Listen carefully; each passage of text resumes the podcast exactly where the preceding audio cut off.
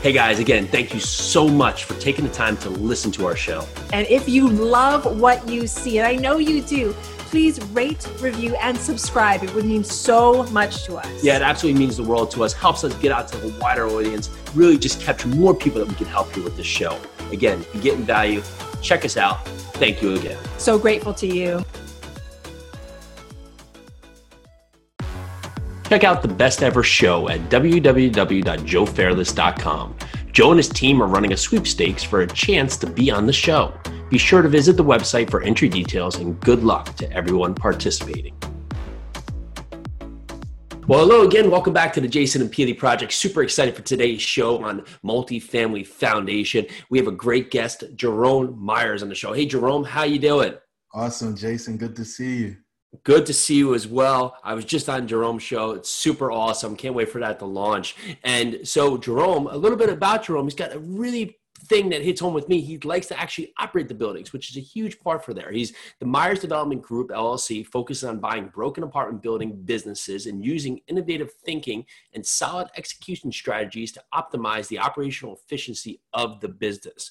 That's a lot of words there. I'm, I'm happy I got across. So from that point, everything else can go very well because I've gotten through that. Uh, Mr. Myers is asset management for approximately 90 units and 90,000 square feet of workforce housing across Virginia and North Carolina and is on a mission to hold a thousand doors by the end of 2028. Wow. So Jerome, welcome to the show, man. Thanks so much for being on. Man, I'm so excited to be here. You know, I've heard so much about you get the urban legends of the different operators around the country, and your name comes up all the time. And so to get the opportunity to share with you today is just amazing, Jason. Thank well, uh oh. Well, let, us see what we can do to really put this value out there because I'm really excited to learn more about you. And let's talk. So, 90 doors, 90,000 square feet talk to me about that. You know where does where did this start? And we'll, we'll start really with the idea of doing this and the implementation.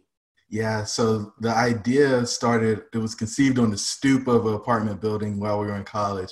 Me and one of my best friends Duran were sitting out and doing math like engineering students always do in their free time right? And started counting. It's like i paid 395 my two roommates paid 395 you pay 395 you've got two roommates that pay 395 and then we multiplied it around the complex. The guy was making $700000 a year. And we never talked to him. We never saw him. We were like this is a great lifestyle. And you know i was doing some soul searching at that point. I knew that i didn't really want to be a career engineer but yeah, we were going through it and i was on scholarship so you know we finished that and went off into corporate america but I never forgot about trying to decouple my time from money. And so, you know, we got some experience, saved some money. Um, and then I, I, started investing in real estate through hard money lending. I was lending to fix and flippers. And then there came a point where, you know, the corporate um, career was going well. Um, we built a huge division, at least huge by my standards. So we went from, I was employee number two, by August we were up to 175 employees. We built 20 million in revenue that year and then when I got to the end of the year on Christmas Eve, I'm arguing with my supervisor because like, yeah, we need to lay off about 50% of the workforce. Like what? Like we just had an amazing, we were super profitable, 30% profit margin. And so he's like, Jerome, you can do it or somebody else can, but you should do it because you have to go forward and continue to build the business. Fast forward to Thanksgiving, the day before Thanksgiving break, the next year, same thing. Wow. That day, I became a corporate America dropout. I finished out the year to, um, you know, kind of unravel everything, but I was done. I, I didn't have the stomach for laying folks off, and so I got back to what I decided I wanted to do in college, which was be a real estate investor. Started knocking on doors at banks, thinking I was going to buy a property. That didn't work out. Um, I think I went to ten different banks. All banks said no. I said, well, you know, I got an MBA, I got a project management professional certification, I got all these things like, yeah, but you've never signed on a loan for a investment of similar size. And that's when the reality hit for me that, hey, you know, if you want to be an operator, you got to get into the space. And, you know, the only way that you really signify that to the bank is by signing on a loan.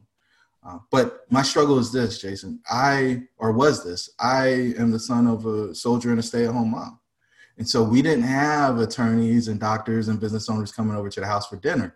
Uh, we didn't discuss entrepreneurship around the kitchen table. Yeah. It was great for me to go to college and get a good job and then work that job for 40 years and retire. And, you know, that was the path that was set for me because that's what my parents knew. Well, let's not leave that point for a sec. What was because there's a lot of people that are in that state right now, potentially doing a job where they're not fulfilled or they're not liking that message of what they have to put out. Just like you having to lay off people at a time like like holidays, right? And you said enough, and you had it. What was the family reaction? Because and there's a family reaction then, and now the family reaction now, seeing what you're doing. So talk to talk us through this about eh, their their initial response. Yeah, I mean, initially, my dad he always wanted to be an entrepreneur and he doesn't say much unless he knows I'm going to run into a brick wall. He just kind of shrugged his shoulders and shook his head. Hmm. Mom was like, "Well, how are you going to pay for insurance? How are you going to do this? You got two kids, and at the time I was married, like you, you got all these things. Like, what are you going to do with all the life that you built?" And I'm starting over. I'm building a new life, one on my own path and my own accord. Um, if I could build a $20 million business for a company, then I, I, don't have to build 20 million, but I suspect I can build something pretty reasonable for myself. Yeah. And, you know, it may be uncomfortable at the start, but at the end of the day, I think I'll be able to work my way through it and eventually, you know, have a very comfortable life. And what I didn't realize going into it is the freedom piece of it, the mm-hmm. control of what you do and how you do it um, is worth more than money. And yeah. Realize that until after the fact. I think too often we put um, too much value on money and not enough value on being able to allocate our time the way we want to. And for me, that's been the greatest shift for me. Yeah, and it looks like you had great parents who really, you know, dad, he's going to keep you from, you know, jumping off, you know, eh, the cliff if he sees you going in the wrong direction. And mom was practical; she just laid it out, like how are you going to pay for insurance, how you put it. But you're an engineer, and you had that had that in you, so you were probably already pushing the numbers through your head, and you took action, and you believed in yourself, which is you know a lot of people listening here that's the one thing that's missing right now is you you have to start with the belief right? And the belief's got to come with you first. And when you set yourself up to you know worry about what everybody else is thinking well not everybody else is really thinking about you. They're so busy worrying about themselves right? And so you get out there you start taking action and you get out there and you, you get told flatly no right? And it's the it's the persistence to get to that yes that's where the winning is right? So if we had this conversation today and you said hey you just got to get to the 11th bank to hear a yes well you crush those first 10 banks pretty quickly just to get through them because you know that one's coming right? But so you do that point you do these you do these steps you, you where do you find the experience piece or the um, the piece that starts filling in the gap to get you moving with the forward momentum yeah, I mean, so I I didn't go to number eleven again because it was kind of insane to keep doing the same thing over and over again. So I pivoted and started fixing and flipping houses, and awesome. it was fixing and flipping houses that I was I found my answer to solving the experience problem. You know, multifamily for all intents and purposes is a good old boys club. It's a frat or sorority, depending on you know who's bringing you in. Somebody's got to vouch for you and say, "Hey, we want this person in the game." And so I was sitting on the stoop, an investor came up, said, "Let me check out your finishes. We're getting ready to do a property down the street." I was like, "Oh yeah, cool." And so he starts talking, and then he mentions, "I want to put an offer in on a building that uh, is in Churchill, which is a, a little suburb of Richmond, Virginia." And we started going through the conversation. It's like, man, I tried to buy that four or five months ago, but I wasn't able to get any bank financing. He's like, well, I'm getting ready to put an offer in on it. We've already oh. one. And, you know, he had a partner that was kind of silent who had a really big balance sheet and they had experience from the property they already built. Well, he submitted an offer, didn't work out. But before he submitted that offer, I asked him, I was like, hey, man, bring me in. Let me participate in the project. I've been trying to get into the space. And they said the experience partner was what was missing. But the guy didn't need me. And his only question was, well, how much money are you bringing to the table? And I was like, man, we could figure something out. Just bring me into the process and then we'll work through that.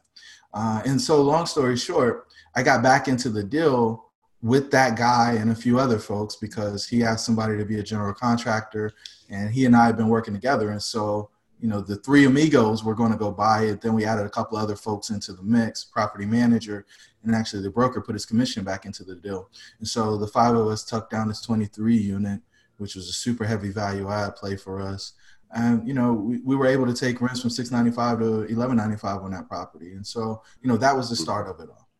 Yeah, and, you, and the through line here, right? We should just label this. I'm gonna figure it out, right? Because that that's basically the thing, really. Because you, you get told no, or what are you gonna do? And instead of just running and saying, okay, I can't do it, which is usually a lot of people's reaction, said, we're gonna figure it out. Okay, I can't get a loan. I'll go fix and flip. Okay, someone comes up and wants that building. I'm gonna ask how I can get involved. They ask someone to bring money. We're gonna figure it out, and we're gonna keep that keep pushing the point here to find ways that you can bring value. I mean, that's absolutely huge. So you talk about this property 23 units. You go in there, 695 rents turns into 1195 rents. That's a lot. That's a big turn, right? So that, that's a heavy value add. What were some of the major lessons learned going forward when when that potentially that were great learning lessons, but it would have been been nice to know that experience before getting into it. You know, it's kind of the gift and the curse, right? So I got into the partnership and got my experience, but the fact of the matter is, in hindsight, that's probably not the wasn't the right partnership for me, right? You want to do a value alignment assessment before you jump into any partnership. The other piece of that is you probably want to have some time observing the people that you're going to work with in your partnership before you participate in a partnership with them. And I had neither one of those. Um, we jumped in, everybody was sitting at the table and through our due diligence meetings we got to know each other but it's pretty easy to um, you know hide your true intentions or who you are and what's most important to you or that you're only out for yourself in a long meeting right? Um, and so you know we learned a ton about who each other was when we actually got into the project because you know things go wrong as they always will and when things go wrong people really begin to show their true colors. And so you know i've done four or five other projects since that one with people that i've known a really long time. And the atmosphere and the environment is very very different in those partnerships than in this one. Yeah and for you kudos for getting in the deal right? But and that's a great part about partnerships is that there's a lot of things you want to know. One is make sure you're even in alignment, like you said, and two, making sure that you're not both doing the same roles. So you're you're you're disqualifying yourselves because you know maybe both is strong at asset management and there's nobody to raise funds or whatever. So it, it is it it's hard, and especially like say it's a family partnership to have those talks up front, but you have to because it saves you on the back end. And um, you know I've been in uh, bad partnerships years ago, and you know one was really just one that that was with a friend and honestly we didn't have the right talks up front and it soured the relationship you know and, and that's it's unfortunate um, but it's a lesson learned right? You know and it's it was it's a lesson learned that it's better to keep the friendship and keep the uh, community than than to ruin it over over business. And the same part going is that you do want to make sure that there's clear clear alignment because you know I felt like I was working more. Well, I was, but it wasn't. We never had that talk track before, so maybe the expectations was I wasn't clear in what what my expectation of that other person was.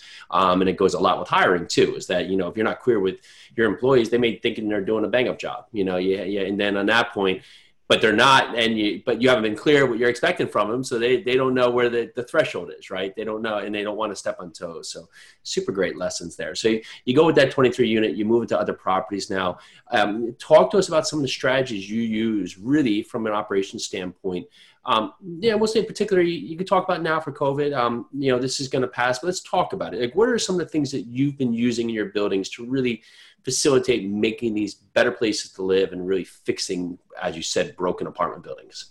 Yeah, I mean, our, our approach isn't much different in the COVID environment than it was prior to, right? The goal yeah. was to improve the operations of the property. And there's a number of different ways to do that, right? There's an income improvement by either charging more rent and getting higher quality residents in the building or reducing vacancy. And so maybe you're doing some form of concession but getting the building occupied. Um, on the operational side, you know, we we're still making strategic investments in the properties. Some folks have pulled all the way back and they're just going to wait and see.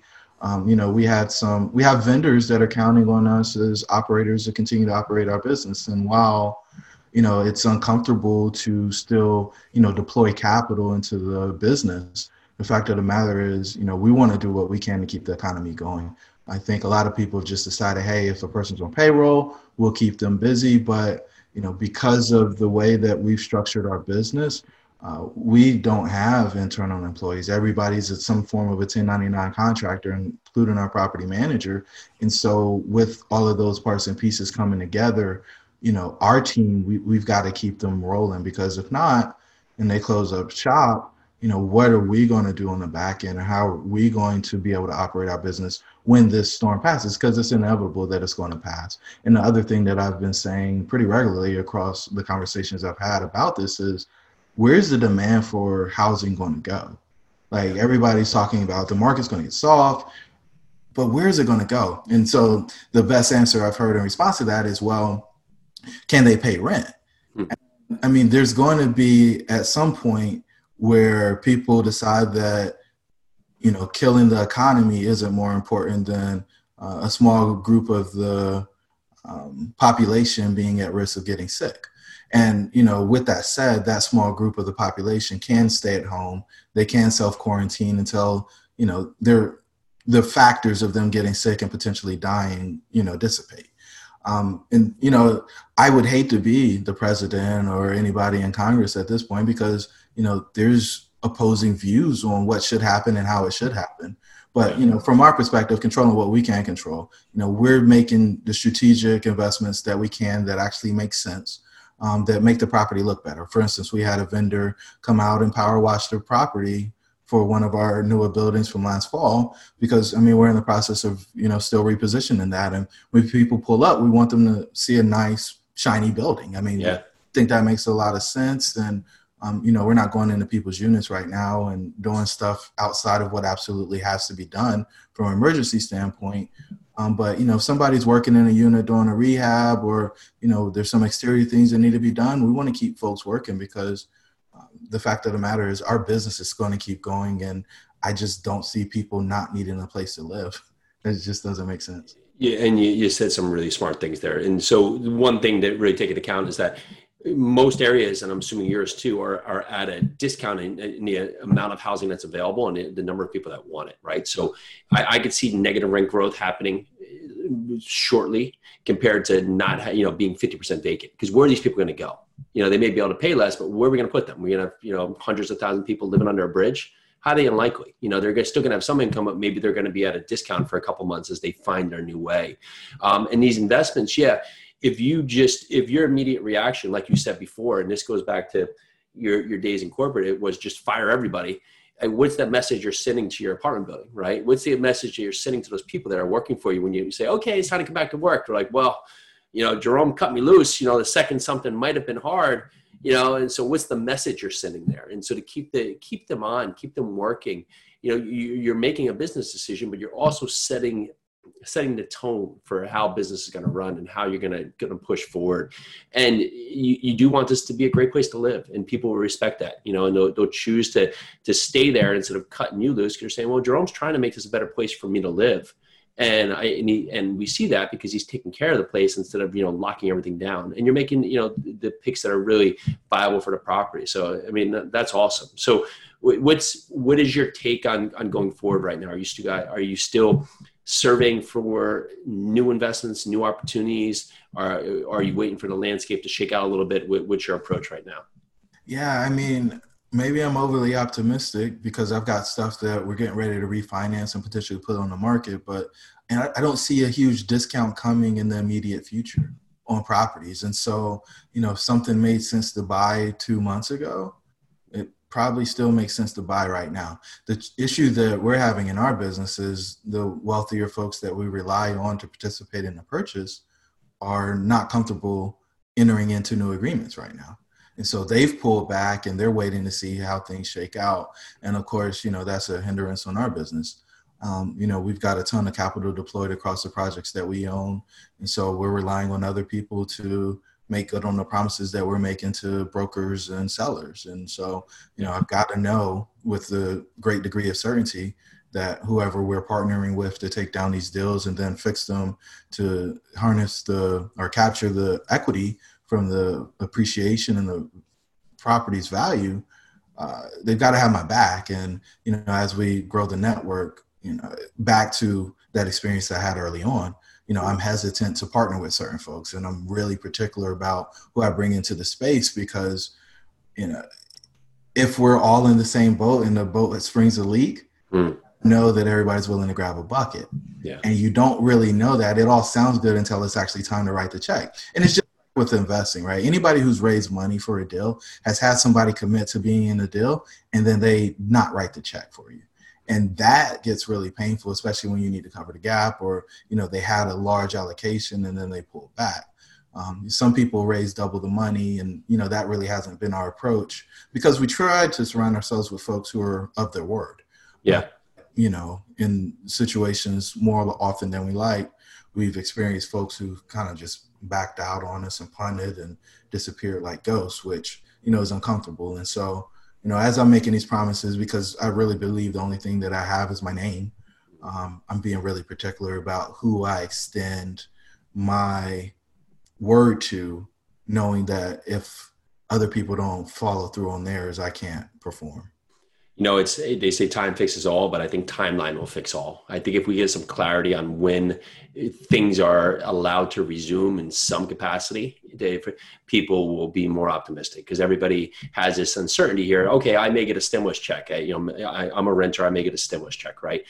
but I have no idea when I'm going back to work. I would be fearful that how far will the stimulus check take me because I don't know if I'm going back in two weeks, six weeks. But if they get the stimulus check and here they're going back May 15th, you know that that would carry weight from a you know from every standpoint from them wanting to pay you know uh, rent in May and others. So uh, that that's going to have some clarity once we get a timeline.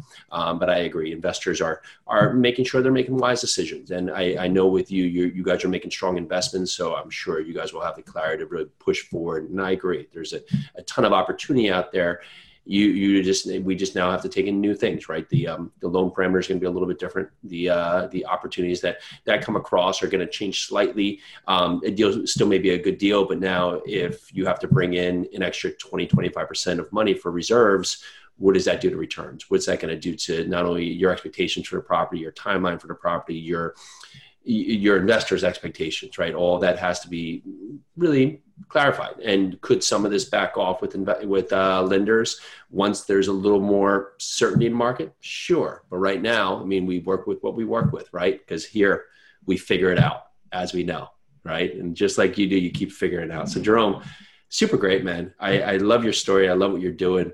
Uh, tell me about your podcast, uh, when it's launching, when it's out, best place for people to reach out for you to talk more. And uh, yeah, give us that. Yeah, man. I appreciate the opportunity to chat about that a little bit. So the podcast is Myers Methods presents multifamily missteps. And, you know, we wanted to get rid of the HGTV fairy tale story of apartment ownership. Um, you're running a what? What? It's not all perfect. Man, we're we're running businesses, and anybody who's run a business knows that stuff hits the fan you've got to be willing to be agile and you know adjust and make decisions on the fly. And you know what we've found what i found I, I listen to a ton of podcasts probably 40 hours a week. And what i found is everybody is well polished. They've got their pitch and they go in they sell give their pitch and tell everybody to come to them and that this is the greatest thing in the world.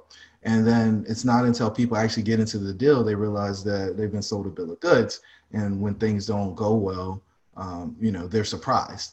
And so what we wanted to do was give people an inside look and get real life lessons from real operators. And so Jason was one of those folks. When I put put up a post on LinkedIn, and you know, for the folks who want to catch up with me, LinkedIn is probably the best place to connect with me one on one. Um, Jerome Myers, last name is M Y E R S. Uh, but they tag Jason. It's like Jason's one of those guys who's been through it, and he's got a great episode. We talk about people shooting at uh, next door to his building. We talk about uh, electric wires breaking and busting in the middle of the night. Like there's just so many cool stories, and you know we've talked to over 30 operators at this point, right? And uh, we launched the first episode the last day of March and we've just had another one go live. So they come out at noon on Tuesdays on all major podcasting platforms. We also have the videos up on YouTube for anybody who's interested in checking those out. And the goal is just to give people a look behind the curtain before they get into this business, whether they're operators or uh, just investing as a limited partner. Yeah.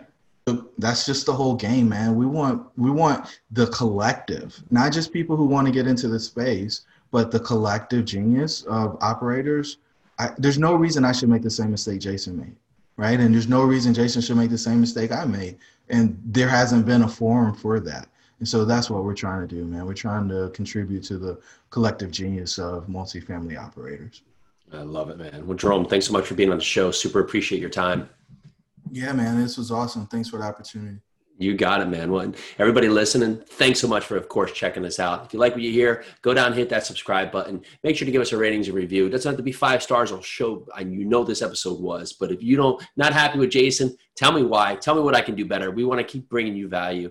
Again, thanks so much for checking us out. We'll talk to you soon. Join us for your second cup of coffee every Monday through Friday at noon live every day, bringing us our best content we've done so far. Super excited, super engaging, bunch of great guests. We're here to answer your questions, and we so appreciate you listening. Make sure to check this out. Can't wait to see you.